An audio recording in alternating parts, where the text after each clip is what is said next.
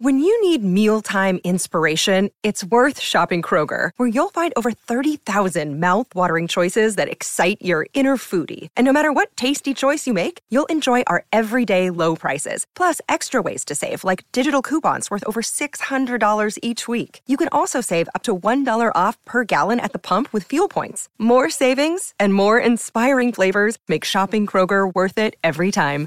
Kroger, fresh for everyone. Fuel restrictions apply.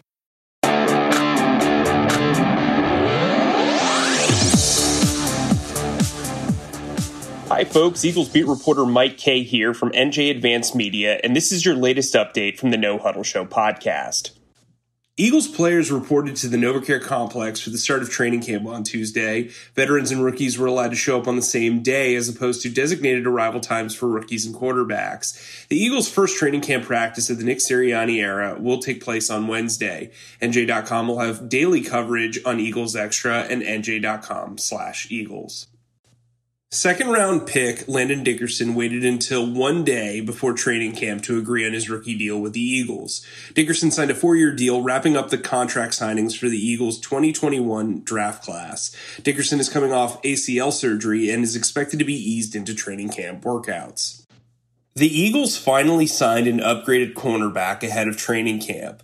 The team signed veteran cornerback Steven Nelson, who was cut by the Steelers in a cost cutting move in March. Nelson was a full time starting corner during his two years in Pittsburgh. He picked off Carson Wentz twice during the Steelers' win over the Eagles last season. Nelson will start opposite Darius Slay on the outside.